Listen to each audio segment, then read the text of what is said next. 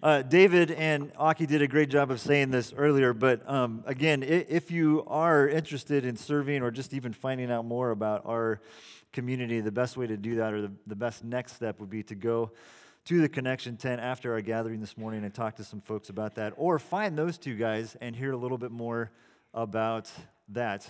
Would you guys like to be dismissed? Okay, youth, you are dismissed. oh, my bad. All right, um, if you have a Bible, open to Matthew chapter 13, and if you need one, raise your hand, and someone will come around and make sure you have one of those. And as you're finding that, let me talk a little bit here for just a minute about where we are. We have been in this journey in Matthew now for quite a while, a few months. We are almost exactly halfway. In fact, next Sunday, which is again Easter Sunday, will be the halfway point in our journey through Matthew. And we've been spending so much time in this book because as we think about the future of discovery, what the next thing is for us, where God is taking us as a community, we want to be uh, grounded in who Jesus is. We want whatever the next thing is for discovery to be uh, about responding to who Jesus is, what he has done for us, and in particular, this thing called the kingdom of heaven. We want to be a kingdom minded community as we move forward together. And so we've been in this journey and we're going to continue on for a, another uh, several months um, because, again, we want to be rooted in who Jesus is. Now, if you've been with us the last couple of weeks, you know uh, the last section of the book that we were in, and we've been looking at Matthew in, in parts or movements. The fourth movement that we just wrapped up, we were calling Kingdoms in Conflict. Because what we, we were seeing is, is as Jesus begins to teach and live out and demonstrate what the kingdom of heaven is all about, it begins to run and bump up against other visions of the kingdom other expectations that people had. And in particular, this one group called the Pharisees, who were a, very vocal and influential leadership group at that time, uh, are having a really difficult time with what Jesus is doing and the ways in which he is calling people to this thing called the kingdom of heaven. And we've seen that this conflict is not just a matter of differences of opinions, but it's become a matter of life and death. The Pharisees are now out to try to figure out how to kill Jesus.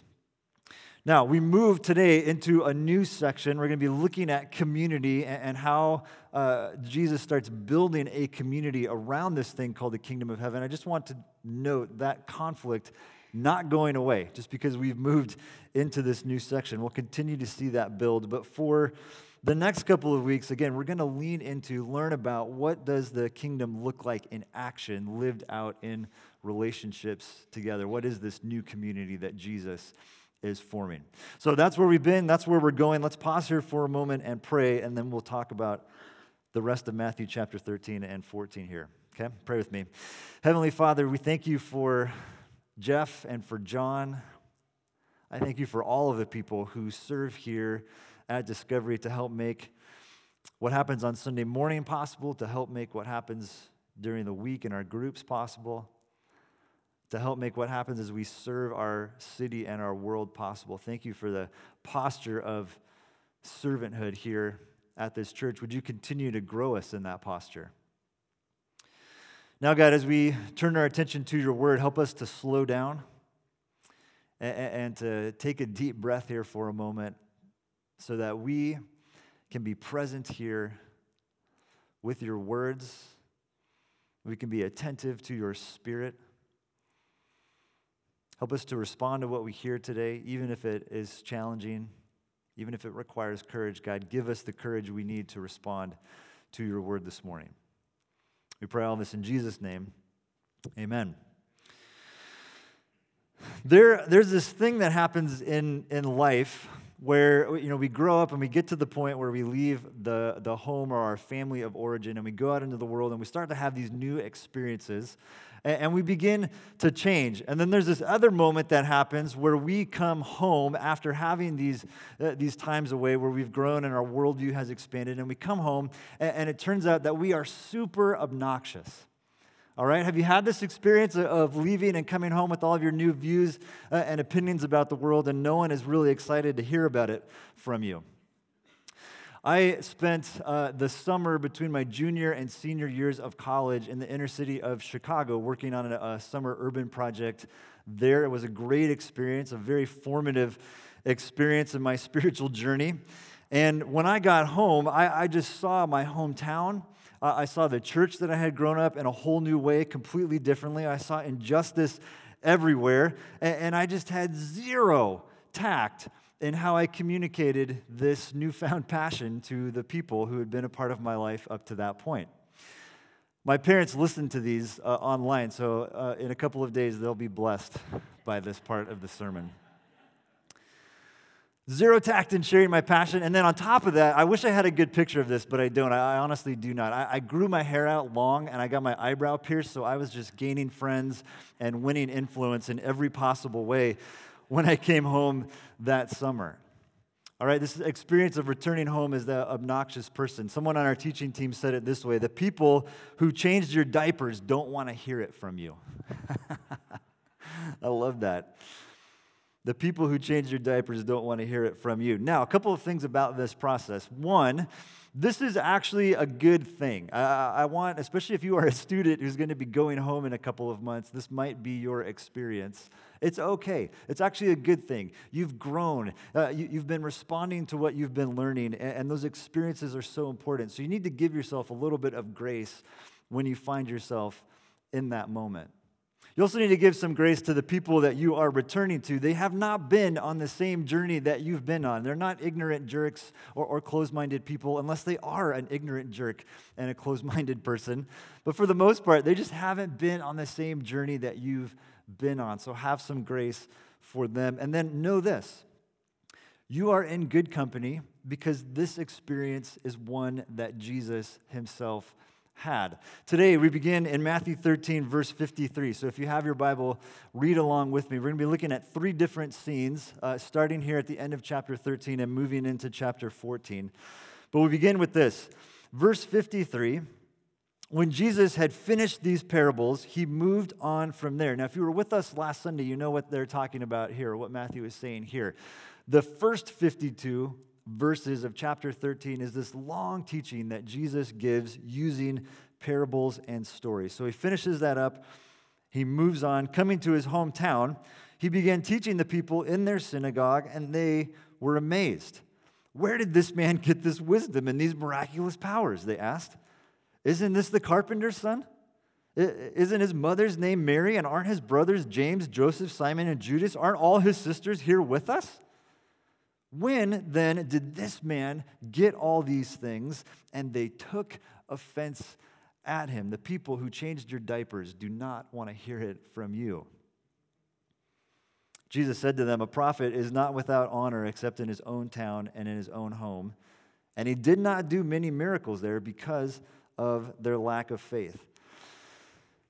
Now, again, the larger context here Jesus has been healing He's been teaching, he's been having these throwdowns with the religious leaders. His fame is spreading, he's been attracting these large crowds, and now he pauses for a moment to return home. And, and home, most likely, here refers to Nazareth.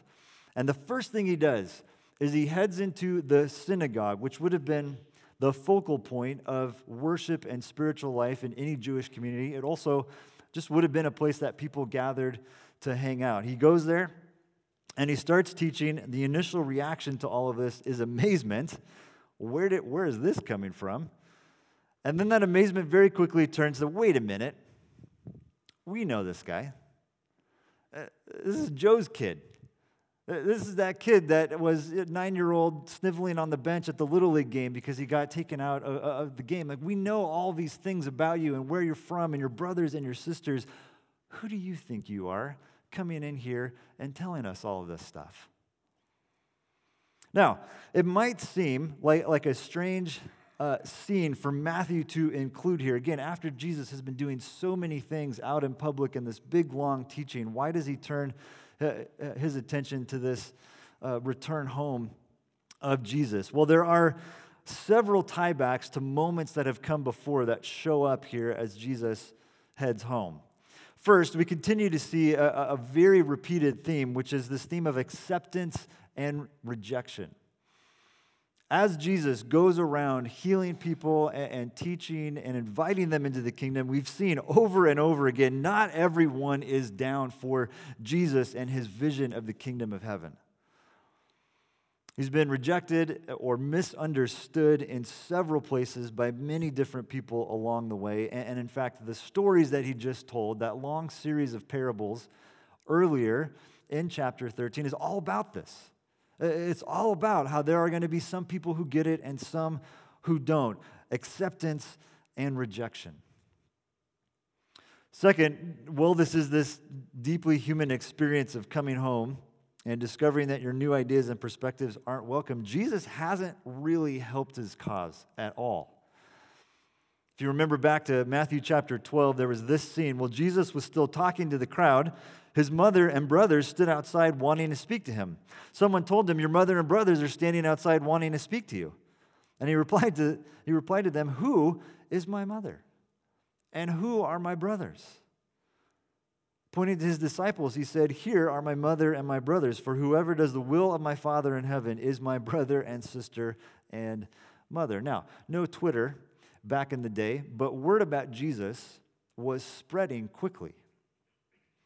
And it's safe to assume that news of this scene in particular had made its way back to them. And so you're going to talk about your family like that and then come back here and try to be teaching us stuff like, come on, man, you can't do that.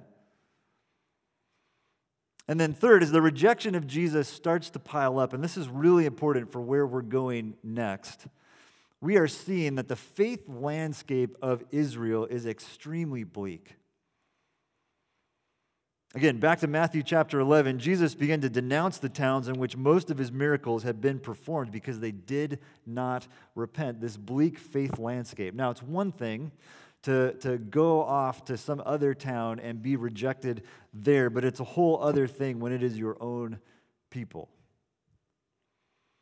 He's now encountering this bleak faith landscape at a very personal level. His people take offense at him. And in his own words, Jesus says there's no honor for a prophet at home. And so he doesn't do much while he's there on account of their lack of faith. Now, let's keep going. This is going to be a radical shift in perspective, but look at the beginning of, of, Matthew chapter 14 with me. At that time, Herod the Tetrarch heard the reports about Jesus. And he said to his attendants, This is John the Baptist. He's risen from the dead. That is why miraculous powers are at work in him. Now, Herod had arrested John and bound him and put him in prison because of Herodias, his brother Philip's wife. For John had been saying to him, It is not lawful for you to have her. Herod wanted to kill John, but he was afraid of the people because they considered John a prophet. So on Herod's birthday, the daughter of Herodias danced for the guests and pleased Herod so much that he promised with an oath to give her whatever she asked. Prompted by her mother, she said, Give me here on a platter the head of John the Baptist. And the king was distressed. But because of his oaths and his dinner guests, he ordered that her request be granted, and he had John beheaded in the prison. His head was brought in on a platter and given to the girl who carried it to her mother. John's disciples came and took his body and buried it, and then they went and told Jesus. Now, this is a horrible story, right? And here we see Matthew shifts the focus from this scene of personal rejection to a, a totally different landscape. Big cut from one point of action to the other. And it's interesting. We, we, see that, uh, again, word about Jesus is spreading. It's spreading all the way up the halls of power to this guy named Herod. Now, a, a point of clarification here this is Herod Antipas. He would have been the son of Herod the Great, who has shown up already in this story. If you remember all the way back to Matthew chapter 2, there was this guy called Herod. He interacted with the Magi. And when the Magi told him there's a new king of the Jews who's been born, he kills a bunch of baby boys to try to wipe out that threat. So this is his son.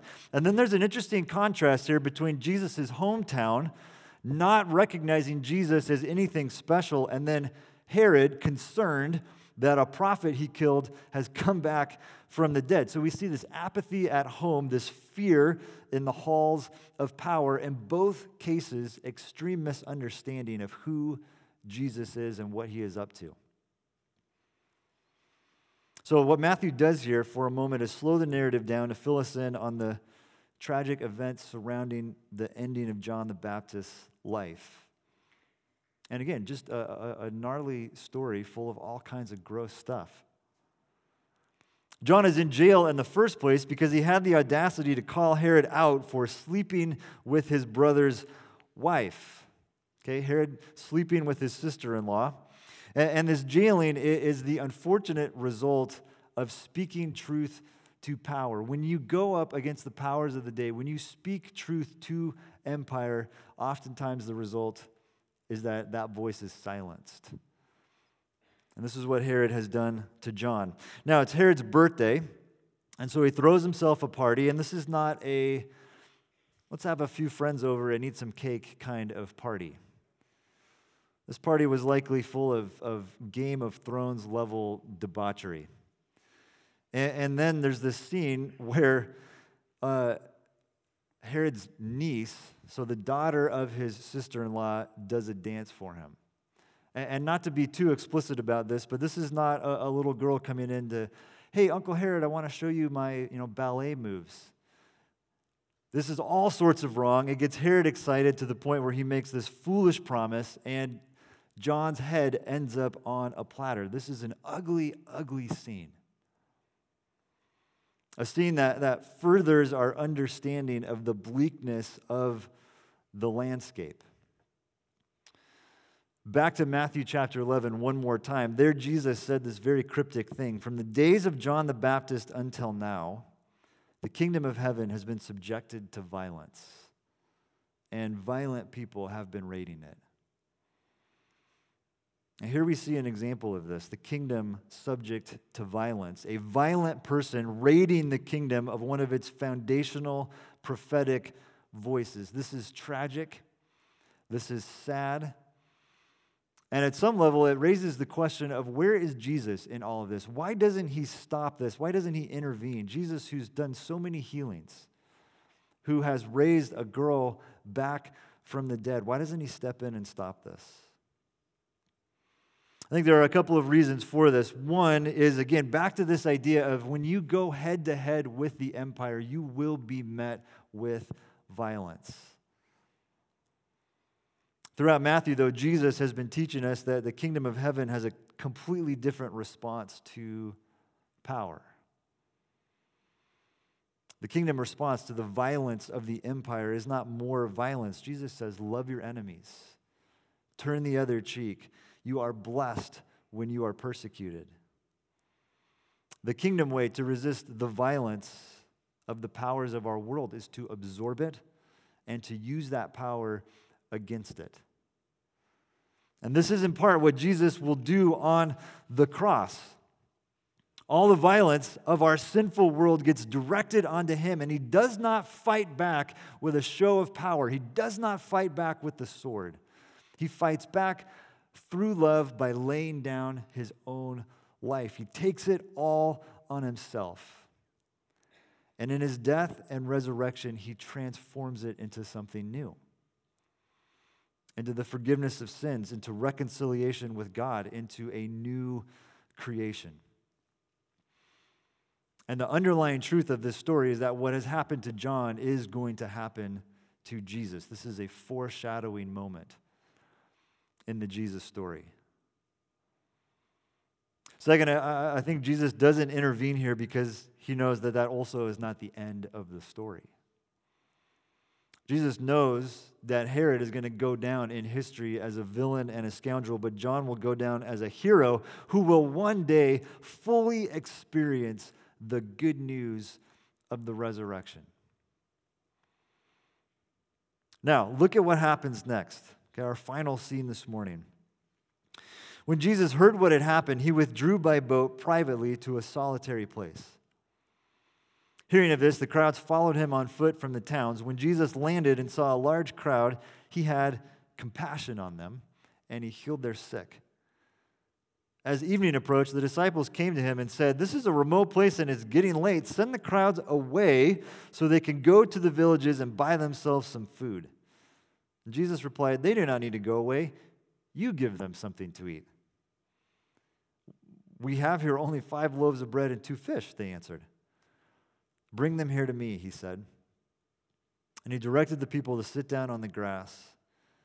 And taking the five loaves and the two fish and looking up to heaven, he gave thanks and he broke the loaves and then he gave them to the disciples, and the disciples gave them to the people. They all ate and were satisfied. The disciples picked up 12 basketfuls of broken pieces that were left over. The number of those who ate was about 5,000 men, besides women and children. I want to make a couple of observations about Jesus in particular in this scene. The first is this Jesus here is in pain. I think sometimes when we think about Jesus as being the Son of God, God uh, uh, in human flesh here on earth, we think he's like this like Zen character who just sort of floats through life without any troubles. But Jesus here is in pain. He's been rejected at home. His good friend, his cousin, was murdered horribly, and he's frustrated by the bleak landscape of faith that he's been encountering all throughout Israel. And so he, he takes a moment to try to get away and to sit with this and to process this, to grieve for a bit. But he can't get away. Even here in this solitary place, the crowds find him. And this leads us to the second thing here Jesus' response to this interruption is incredible. It, he's not frustrated or annoyed or, or, you know, guys, give me a, give me a minute here. I got to get myself together. No. He's moved by compassion. This is the second time we've been told by Matthew about Jesus' deep compassion for people. Third thing, Jesus is humble. This takes a, a minute to un- un- unpack, so uh, bear with me here. In the, in the midst of his pain and all of this need, he finds a way to teach his disciples something really important. They come to him and they're like, hey, we've been here for a long time. These people are getting hungry. Let's send them home so they can get something to eat. And Jesus says, no, we don't need to send them away. You give them something to eat. There's an important principle here. Problem spotters are problem solvers in the kingdom of heaven. We do this with our kids, eh, trying to teach them, you know, uh, when you see something like, how can you figure that out? How can you take care of it on your own?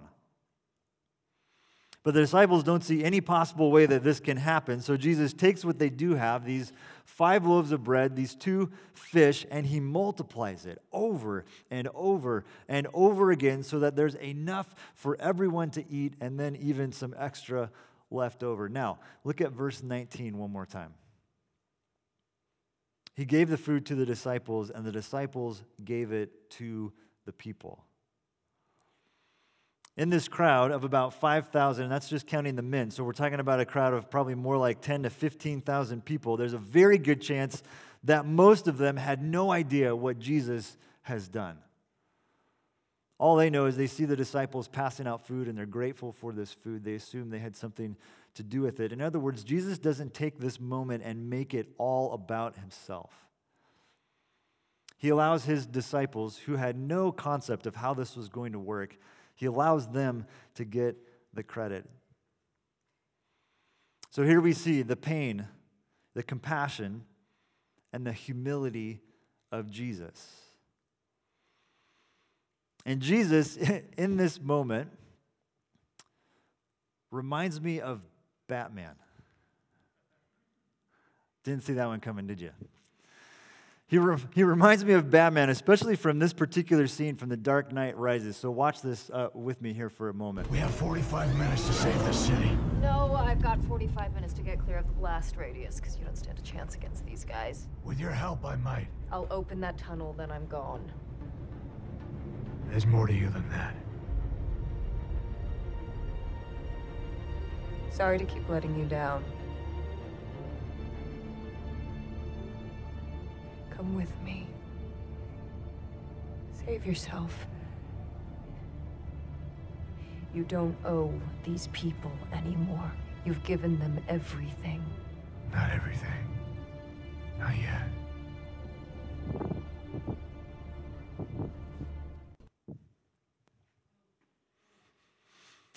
Now, if you haven't seen the, the movies, um, I'm going to spoil the whole thing for you, all right? So just bear with this for a moment. This scene comes from the, the final film of the Christopher Nolan trilogy. If you know the story, you know that, that the, the ending of the second movie, the Joker was a part of that. There's this uh, tragic moment that happens for Batman, and he kind of goes underground for a period of time. And so this third film talks about or, or shows us how he gets, he kind of comes out from the underground and starts fighting crime again. And then when he starts showing up again in public, Gotham actually rejects him. And you hear Catwoman refer to that, you know, in that you don't owe these people anything. They've turned their backs on you. And so the story is about Batman getting to the place where not only is he fighting evil again, but he's able to say, I haven't given everything, not yet.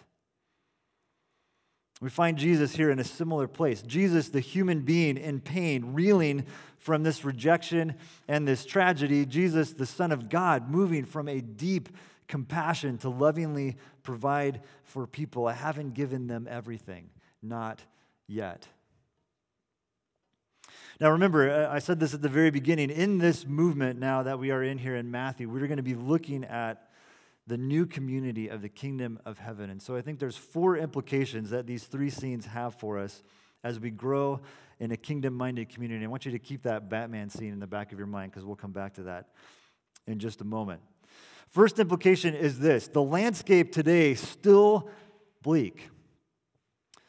And I do not mean this in a fear mongering uh, or culture bashing or Davis bashing sort of way, but the reality is we need to name the moment that we are in, and the moment we are in is a bleak faith landscape. And this is an issue not just outside of the church, this is an issue inside the church as well. The fastest growing category of spirituality is none. People who want nothing to do with any kind of uh, uh, religion or spiritual movement. Church attendance is down. Christians are very problematically supportive of certain political perspectives. And individualism, materialism, narcissism, you name it, all these isms are running rampant in our culture. And it is very easy to look at all of that and to look at the bleakness of the faith landscape and to despair. But this leads us to the second implication here. To be a kingdom minded community is to move from cynicism towards compassion.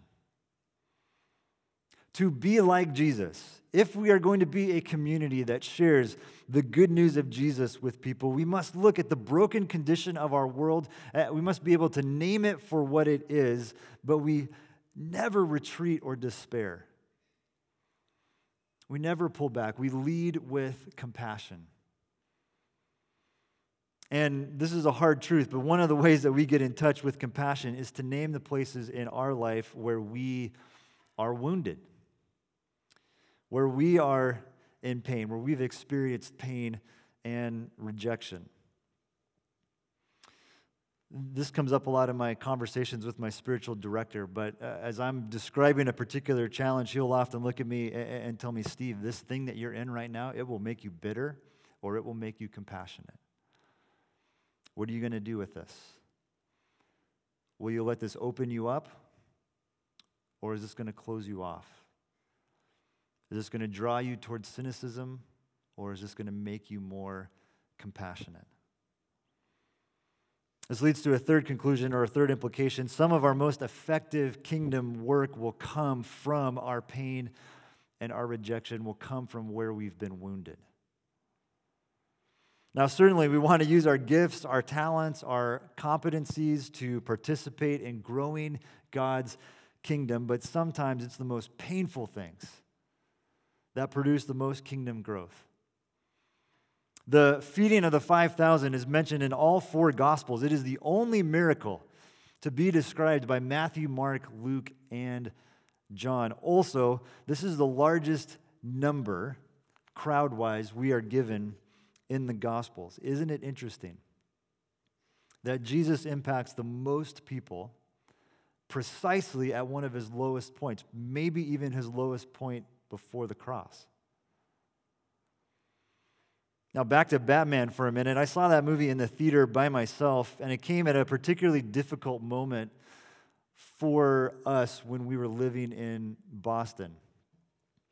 During that time, I, I had helped uh, in the previous couple of years start two campus groups, one at UMass Boston, one at Northeastern University, and I had poured just a ton into both of those groups, and they'd finally gotten to the point where they were growing and starting to flourish a little bit, and some really exciting things were happening there. And then at that moment, we had a crisis with our Boston University community. Our, our two staff people there quit right in the middle of the semester, and, there was this very dysfunctional dynamic on the student leadership team. And so I was asked to come in and, and try to stabilize that situation.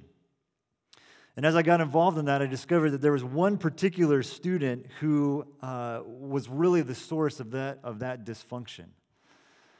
And so, as I got to know what was going on and started to implement some changes and try to uh, heal some of the brokenness there, this particular student got really upset with me for basically taking control from them.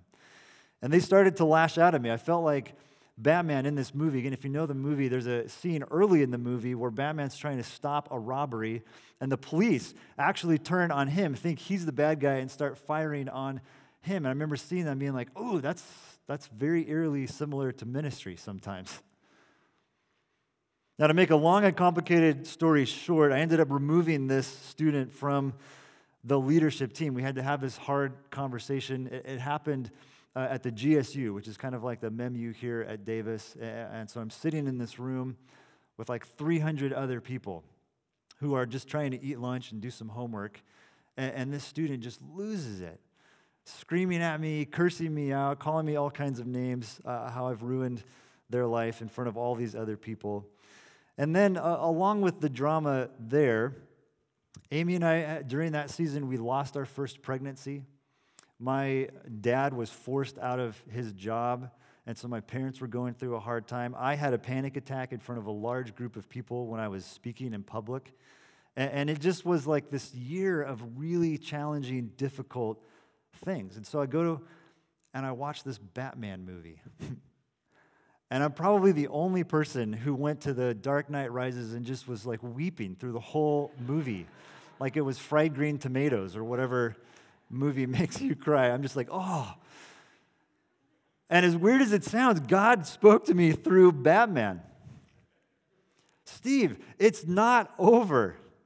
There's more to do, there's more to explore, there's more to learn, there's more to give. And I look back on this now, this was almost seven years ago.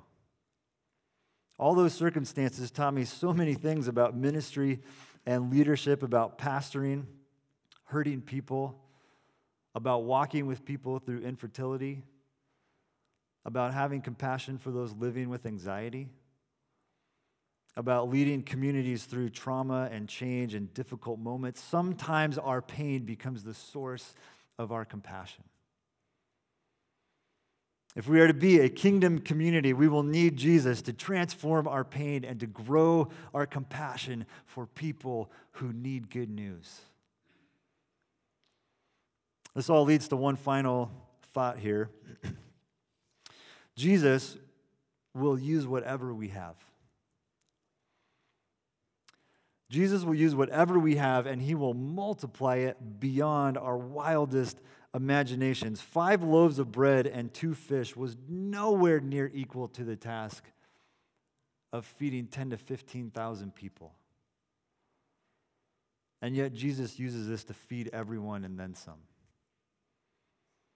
And I think too often we have a scarcity mindset. We think, oh, if only I had more, uh, uh, if only I had this kind of education or these experiences or access to these resources, then I could really be a blessing to people. If only I had more energy or more time, if only I could get myself together and get organized, then God could really use me to do something. If only we had a building and a bigger budget, then we could do something to bless Davis. And Jesus does not say, What do you need? He says, What do you have? What do you have? Oh, five loaves of bread and two fish? Oh, we can use that. Yeah, we can use that. And he takes it and he multiplies it over and over and over again. What do you have? Not what do you lack, what do you have? And for us as a community, what do we have, whatever it is, Jesus can use it. And again, He will multiply it beyond our wildest imaginations. He'll use it all, even our pain, to point people to the good news of His kingdom. What do you have? Let's pray.